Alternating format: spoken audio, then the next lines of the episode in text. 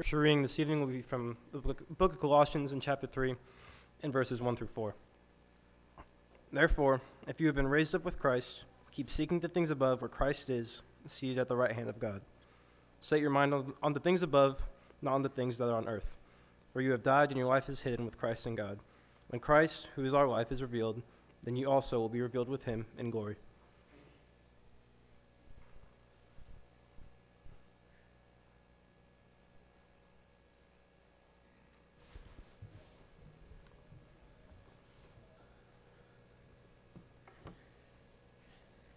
Good evening. It is a blessing to be together this Lord's Day. We're thankful for another opportunity where we are able to spend time in worship unto God.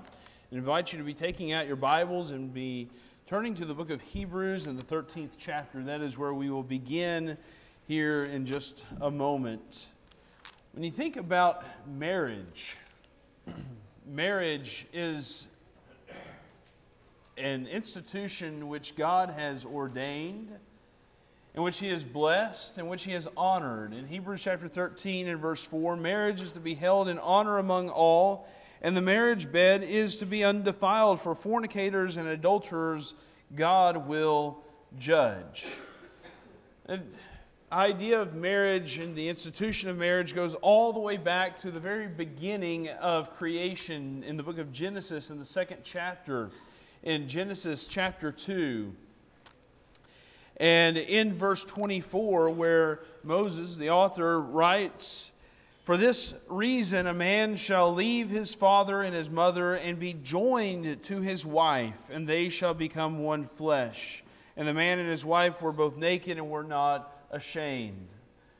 You have this relationship between a man and his wife, a husband and wife, that have come together in one flesh, a one flesh relationship where they share intimacy and they share their life together, where they leave and forsake family and they establish themselves as a new family. The way and the process in which that might occur has changed over time. In ancient times, families would often arrange marriages between a young man and a young woman. And you would have a betrothal where it's a custom where a man and a woman would commit to become married at a future time.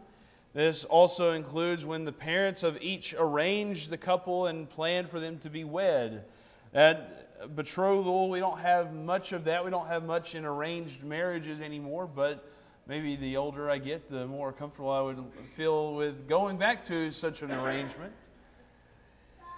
But then you would have courtship. Sometimes you might watch old movies and they would talk about how a guy is going to court a girl. And courtship is a term used when a man seeks to gain the attention and favor of a woman with the ultimate intent of engagement and marriage.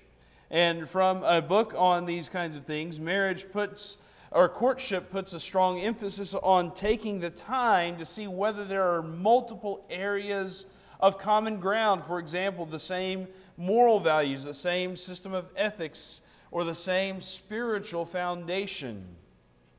Dating, though, is what we're going to consider because tonight because that's the most common and most prevalent form of, uh, of process to become married. Dating is a relationship between a male and female who participate in prearranged social activities. Dating another person means setting aside time for social interaction with a member of the opposite sex, and it provides the opportunity to learn how to communicate with the opposite sex. It helps uh, uh, give opportunity to define what traits you desire in a future mate. It also gives you the opportunity to come into contact with potential marriage partners and to grow socially, emotionally, and spiritually. Dating is a relatively modern idea, though, and while customs may change regarding how people might eventually become married, there are biblical principles that I think will always remain the same, and that we need to consider some of those tonight. That is the object of our study this evening. We want to ask some questions about what we need to think about before we begin dating. If you are of an age or in a situation where you might begin to date or think about dating, you seriously need to ev- ask yourself and evaluate some of these things this evening. If you're married, then I hope that you can echo many of the sentiments that are found within this lesson and help teach your children these principles or help encourage young men and young women who might be of a dating kind of age that they might think about some of these things in a very serious kind of way. And what I want to point out in the questions that we're going to look at, we're going to look at six different questions that you need to ask yourself before you begin to date. And what all of these questions have in common, it's nothing about the person you might date.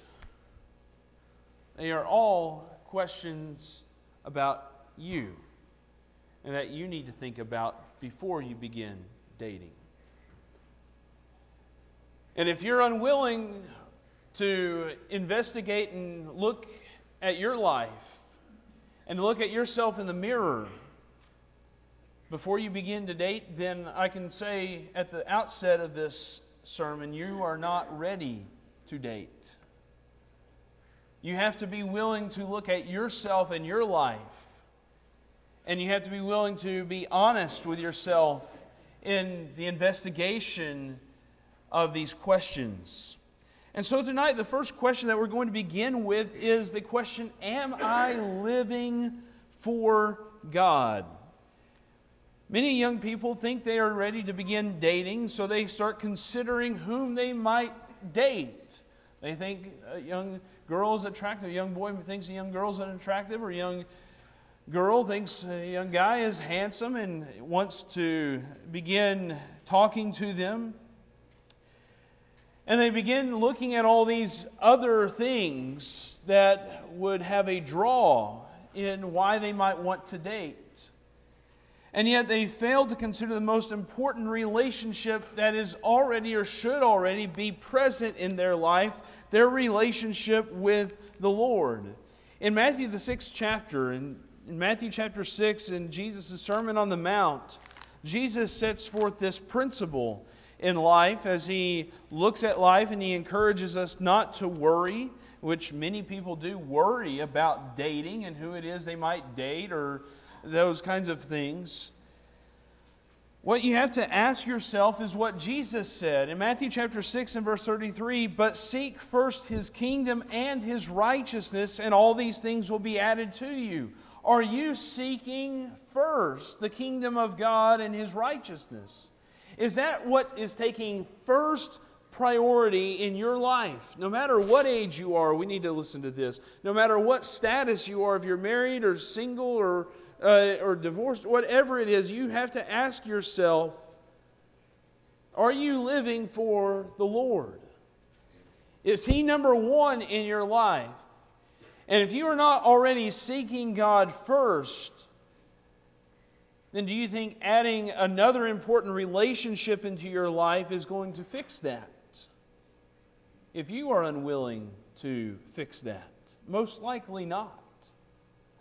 Many people begin dating too early their entire life, and their existence begins to be absorbed in the life of, their, of the person that they are dating, and their life, their friends, their family, their hobbies, their interests, and they kind of lose their self identity.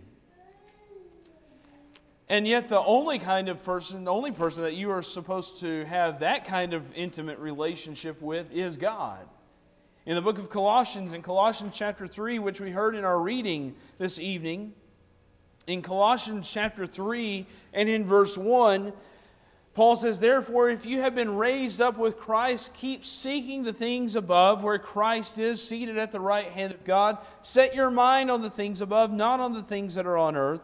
For you have died, and your life is hidden with Christ in God. That your life becomes absorbed in God.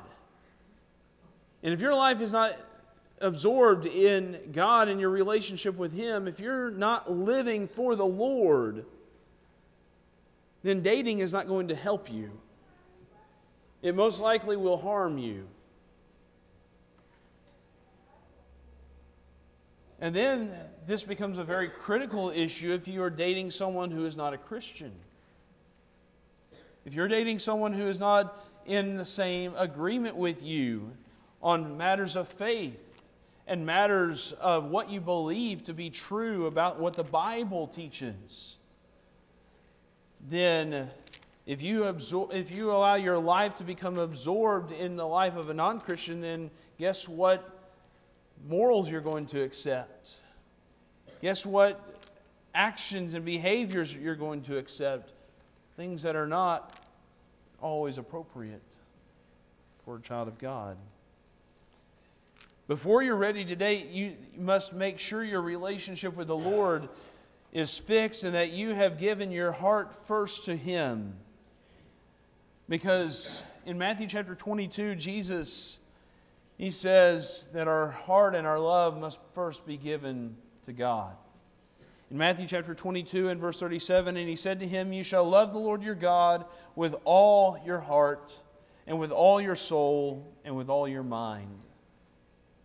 Your entire life, the purpose of your living, it's not for a boyfriend or for a girlfriend, it's for the Lord. That's the first question that you need to answer before you begin to date. A second question that you need to ask yourself is Am I mature enough to date? And this one may be a little bit harder for you to evaluate, but it is in many ways related to the first. Because if you're not living for the Lord, then you are probably not mature enough to begin dating. But in the book of Judges, we are introduced to Samson. And Samson makes many blunders in his relationships with women. But I think you see his immaturity rise to the top in Judges chapter 14 at the very beginning really, of his life as a judge for the Lord. In Judges chapter 14 and in verse 2, he had seen one of the daughters of Timnah of the Philistines, and he came back and told his father and mother, he says in verse 2, I saw a woman in Timnah, one of the daughters of the Philistines. Now, therefore, get her for me as a wife. He comes in, he just makes a demand of his parents. That shows us a, that shows us a lot of immaturity. But then he goes on in verse 3 Then his father and his mother said to him, Is there no woman among the daughters of your relatives or among all our people that you go to take a wife from the uncircumcised Philistines? Here are his parents. They are trying to offer some reasonable advice. And you might see there in verse 3 But Samson said to his father, Get her for me for she looks good to me. Now, he rejects the reasonable advice from his parents, and he just then says, It's all about the looks, isn't it? Shows a lot of immaturity. And if you are unwilling to listen to the advice of your parents, if you're unwilling to look beyond the skin level of beauty, then you're probably not mature enough to begin dating. Dating is part of growing up. It is in preparation for marriage, and you don't need to fool yourself on that. Don't just say that you're just going to date just for the fun of it because dating is preparation for marriage, and we'll have some more to say about that in a moment. You need to ask yourself some questions before you begin to date anyone. How will this help or hurt my relationship with God if I were to date this person? That's an inventory list that you need to ask yourself that question. Or another question how might this influence other people if I were to begin dating this person? How could that influence me and her or someone else? How does this impact my reputation? Will this lead myself or someone else into sin? If you cannot dwell upon some of those questions and evaluate those kinds of questions honestly, you're not ready to date. Another very real question that takes a lot of maturity to ask yourself is this is if Christ is the most important person in your life, and you are dating someone who could care less about spiritual matters, why would you entertain entering a lifelong commitment to an intimate relationship with him or her? That might mean that you end a lot of relationships before they really mature and develop. And that's why you have to ask yourself are you mature? Are you mature enough to date? Because if you cannot answer some of these questions right now, or before you begin to date someone, dating and certainly marriage, it's going to take even more maturity than that to answer some of these questions. So ask yourself are you mature enough? A third question that you need to ask yourself is Do I respect God's institution of marriage? As we began in our study, marriage is an institution that God has ordained, that God has honored, and He has blessed. Marriage is not just a cultural thing that we have created, it's not a political relationship either. It's not instituted by the government, while the government might recognize it. God is the one who has ordained it. It is God who gets to regulate it. Marriage is an institution that is ordained by God, and as such, God has regulated the marriage relationship with His laws.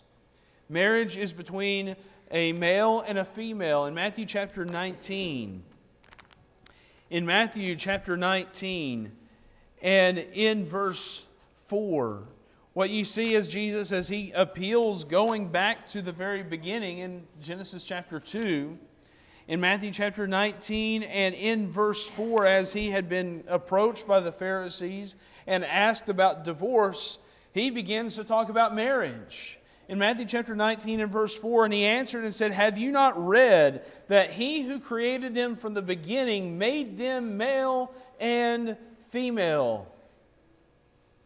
And said, For this reason a man shall leave his father and his mother and be joined to his wife, and the two shall become one flesh.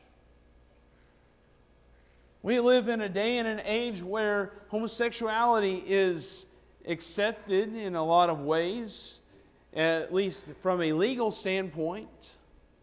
And no matter what the United States government might choose to recognize as a marriage relationship, it does not mean that God has instituted that as a marriage relationship.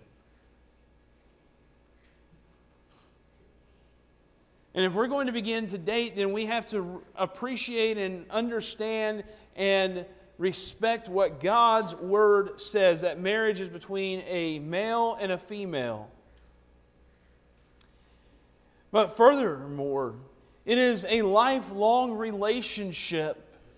As he says in verse 5, the reason, for this reason, a man shall leave his father and his mother and be joined to his wife, and the two shall become one flesh. So they are no longer two, but one flesh. What therefore God has joined together, let no man separate. That divorce is not even something that should be on the table for discussion. That's how serious this is. Jesus does provide one exception for divorce, that is, in cases of sexual immorality or uh, fornication. That's the only exception for which Jesus allows. And then you have to just appreciate the response, the honesty of those who are there hearing what Jesus said. In verse 10, the disciples said to him, If the relationship of the man with his wife is like this, it is better not to marry. They understood the seriousness of this, didn't they? They understood the radical nature of what Jesus was saying that marriage is between a man and a woman, and that marriage is for life. It's not supposed to be ended through divorce. And if it is if this is true, then they're saying it's better not to marry. And Jesus then says in verse 11, but he said to them, not all men can accept this statement, but only those to whom it has been given. He's saying, not everyone's going to like this. Not everyone is going to agree with this. And so, if you do not respect God's institution of marriage and what God has said and how God has regulated the marriage relationship, if you don't have any regard for that, if you don't respect it in any way, you're probably not mature enough to date. If you do not respect the marriage relationship that God has ordained, you are not ready to date because you will end up marrying that person that you date. And it means that you are going to have probably made some compromises along the way. Which leads us to our fourth question that we have to ask ourselves Am I guarding my holiness? Am I guarding my holiness? This may deal more with, especially once you do begin dating, but it is something that you need to be thinking about before you date. In the book of Romans, in the 14th chapter, a verse that we looked at it a couple of times this morning in our study. In Romans chapter 13 and verse 14, when he says, But put on the Lord Jesus Christ and make no provision for the flesh in regard to its lust. If we are going to make no provision for the flesh, then we need to be able to set some boundaries, don't we? We need to set some boundaries, and you don't do that in the middle of a date. You don't do that after you've already started going out and, and socializing and doing things. Those boundaries have to be determined before you even begin contemplating dating. Those boundaries have to be thought about before you go out the door with a date. One author said, How easy to be deceived in dating, to be misled by looks, propelled by insecurity, or lured by lust, and end up with a used body, a guilty conscience, and a broken heart. To prevent hurtful relationships, plan your personal guidelines before you begin dating. Have your convictions in place ahead of time will put you will help you uphold them even in the face of shifting emotions. And that's why we have to be able to speak clearly about our convictions regarding our morality. We have to be able to articulate what it is we believe about our personal holiness, what is acceptable, what is unacceptable behavior. We have to be able to communicate that. In 1 Corinthians chapter 6, in 1 Corinthians chapter 6 and in verse 18, Paul says, Flee sexual immorality. Every other sin that a man commits is outside the body, but the immoral man sins against his own body. Or do you not know that your body is a temple of the Holy Spirit who is in you, whom you have from God, and that you are not your own? For you have been bought with a price, therefore glorify God in your body.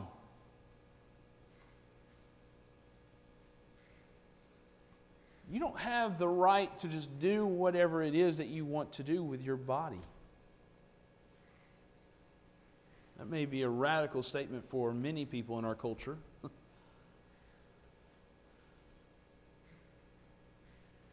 but your behavior and your conduct and what you do with your body, especially in regards to sexuality, you're not free to do whatever you want. You are not your own. God has purchased you, He has redeemed you, and you therefore must glorify Him in your body. He demands holy living, free from sexual immorality. In the book of 1 Thessalonians, in chapter 4, a passage which we looked at just very briefly this morning, in 1 Thessalonians chapter 4 and verse 3 where the Apostle Paul writes here to the church at Thessalonica For this is the will of God, your sanctification. That is, that you abstain from sexual immorality, that each of you know how to possess his own vessel in sanctification and honor. And the idea of vessel is your body there, that you hold your body in sanctification and honor. You treat your body honorably not in lustful passion like the Gentiles who do not know God, and that no man transgress and defraud his brother in the matter, because the Lord is the avenger in all these things, just as we also told you before and solemnly warned you. For God has not called us for the purpose of impurity, but in sanctification. He calls on us to individually maintain our holiness, our sanctification, and then He also calls on us to respect the holiness and sanctification of other people. So, if you are in a dating kind of relationship, then both parties need to respect one another in each other's bodies.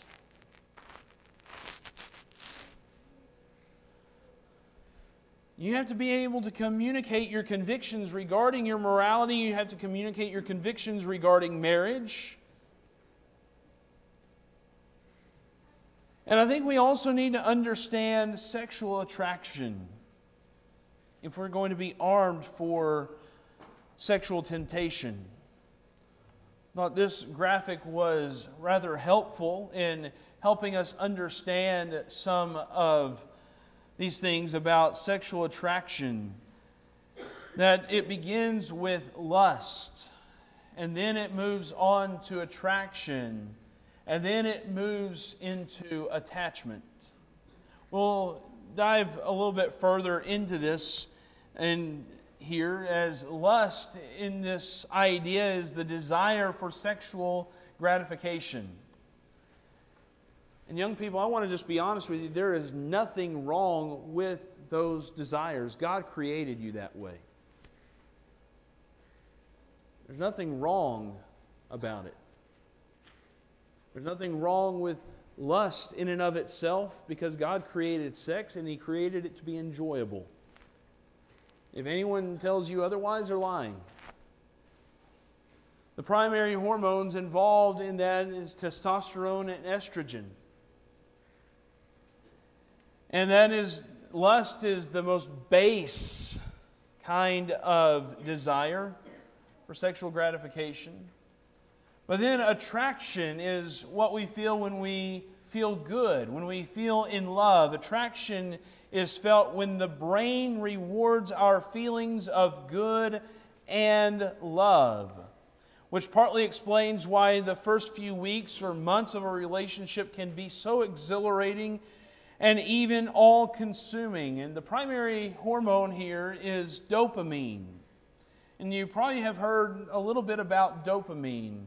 It's something that is brought up in the news a lot, sometimes in, in articles and in journals, especially in dealing with drug addictions or any kind of addiction, really.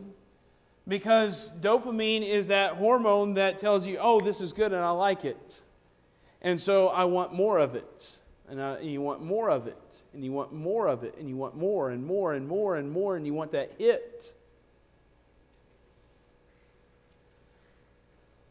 And that's why you have to recognize that dopamine, which runs the reward pathways in our brain, is great in moderation or in moderate doses. It helps us enjoy food, exciting events, and relationships. However, we can push the dopamine pathway too far when we become addicted to food or drugs. Similarly, too much dopamine in a relationship can underlie unhealthy emotional dependence on our partners. As I mentioned, whenever your life becomes so absorbed in someone else's that you kind of lose your own self and your own identity, and you you've like lost all contact with your own friends and you've only accepted the friends of the person whom you're dating, that's when it's getting going too far. That dopamine effect, it's going too far. Too much dopamine is a problem. And it's the primary hormone driver that we feel in addictions. You want it, you want that hit. And that is the, the attraction that we might feel towards someone. So there's the lust, and then there's the attraction, but then there is attachment. And while lust and attraction are usually thought of in sexual ways, attachment can be viewed in a wide variety of ways. You have friendships that you are attached to, you have the parent child relationship where there's attachment. And the primary hormones there, the cuddle hormone or the bonding hormone, uh, oxytocin or vasopressin, thinking of someone constantly, those are the hormones at work there. And what all these hormones and things that we might talk about, we like to talk about teenagers and their raging hormones. All these things are coming out and they are developing at those ages. And sexual arousal, as we see, sexual arousal, but not necessarily attachment, not that strong bond, but that lust and attraction level it appears to turn off regions in our brain that regulate critical thinking, self awareness, and rational behavior, including parts of the free prefrontal cortex. In short, love makes us dumb. I like what an author said. Have you ever done something when you were in love that you later regretted? Maybe not. I'd ask a certain star-crossed Shakespearean couple, but it's a little late for them.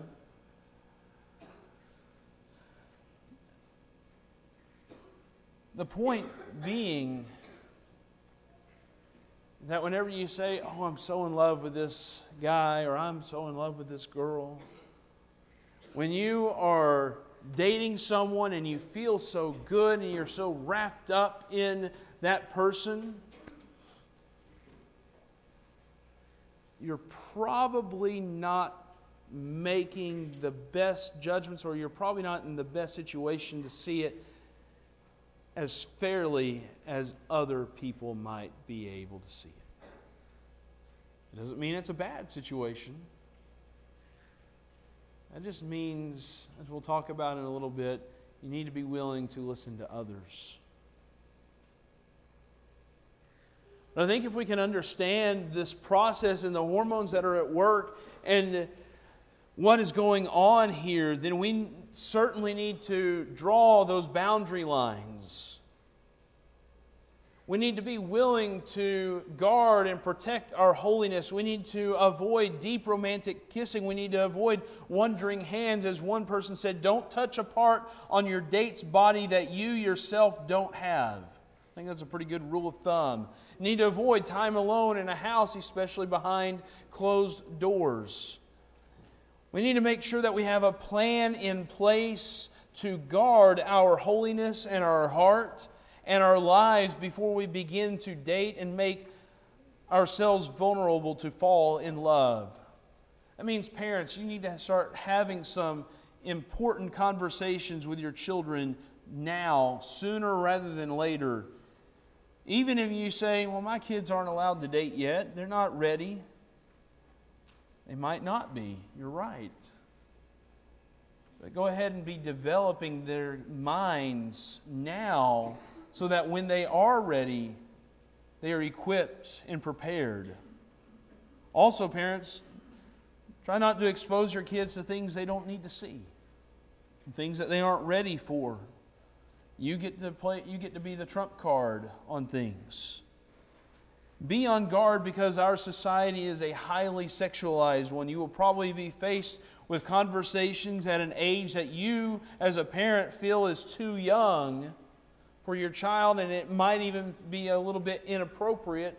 But if they are seeing it on television or on YouTube or in movies on Netflix, if it's going around on TikTok, if they hear certain words and see certain things and hear about certain activities, you would be the one, you would rather be the one driving the conversation and you would be the one rather be that person who is pointing them and steering them in the right direction. You don't want society to be doing that. Begin having some of those conversations now.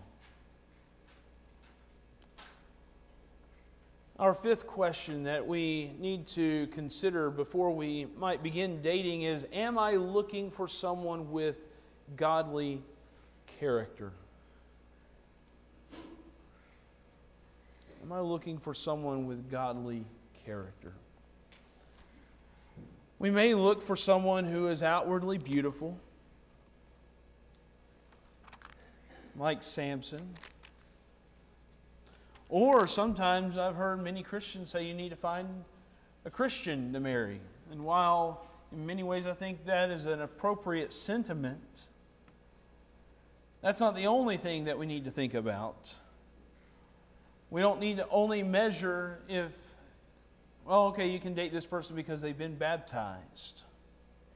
We need to look beyond the externals. We need to look at someone's heart. Because outward beauty is not the only measure that you should consider while dating. In 1 Peter chapter 3, I love this passage in Peter as he is describing the beautiful woman in 1 Peter chapter 3 and in verse 3. He says, Your adornment must not be merely external, braiding the hair and wearing gold jewelry or putting on dresses but let it be the hidden person of the heart with the imperishable quality of a gentle and quiet spirit, which is precious in the sight of God. That's what God is looking at. But don't let outward beauty be the only thing that you look at. Don't even ask yourself, well, okay, they've been baptized, so they're a Christian. Yeah, I've known a lot of people who are baptized, and yet they live a very hypocritical life a very ungodly life. I know people who've been baptized that are just simply going through the motions. They don't genuinely believe what they are doing is, is the only way, or that they are uh, making concessions in their life and what they think, and they've made compromises. You need to ask yourself more than just that. Is this someone with godly character? Is this someone who wants to do what is right? And do they have a heart that is genuine and sincere? In Psalm 1, the opening psalm of the book of Psalms, in Psalm 1, in verse 1, how blessed is the man who does not walk in the counsel of the wicked, nor stand in the path of sinners, nor sit in the seat of scoffers, but his delight is in the law of the Lord and in his law he meditates day and night. He will be like a tree firmly planted by streams of water, which yields its fruit in its season, and its leaf does not wither. And in whatever he does, he prospers. Some questions that you might ask yourself about someone that you're considering dating. Is this someone who delights in the law of the Lord? Is this someone who loves God's Word? Is this someone who loves the Bible and reads their Bible and meditates on it? Are they being constantly nourished and fed in God's Word? Do they respect God's authority? And do they respect God's laws about marriage and other things? Is this someone who stays away from the wicked and wicked activities? Does this person have a reputation for keeping commitments? Are they faithful in what they say? It might be something that you don't think about as important when you are dating, but especially after you're married, that becomes very important. Some other questions you might think and consider. Does this person have a positive outlook on life? Is this someone who is stable emotionally and spiritually? Or are they controlling and overly jealous? Are they respectful of authority? Do they respect you, your conscience, and your convictions? All of these things go back to character, don't they? They go back to the kind of person that you need to be looking for in who you might date. And then, our final question that we need to ask ourselves is Am I listening to people who love God and love me? In the book of Ephesians, in Ephesians chapter 6, in Ephesians chapter 6, Paul says in verse 1 Children, obey your parents in the Lord, for this is right. Honor your father and mother, which is the first commandment with a promise, so that it may be well with you and that you may live long on the earth. Fathers, do not provoke your children to anger, but bring them up in the discipline and instruction of the Lord.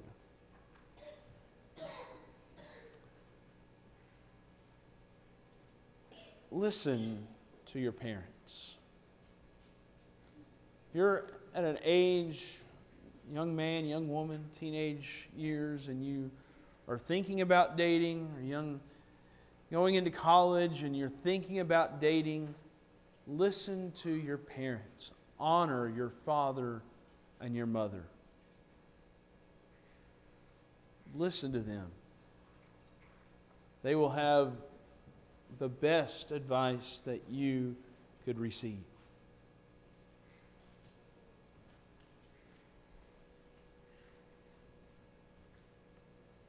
So that it may be well with you. Respect them. If you are unwilling to listen to them, that reveals some immaturity, like Samson, right? It reveals immaturity that you're not ready.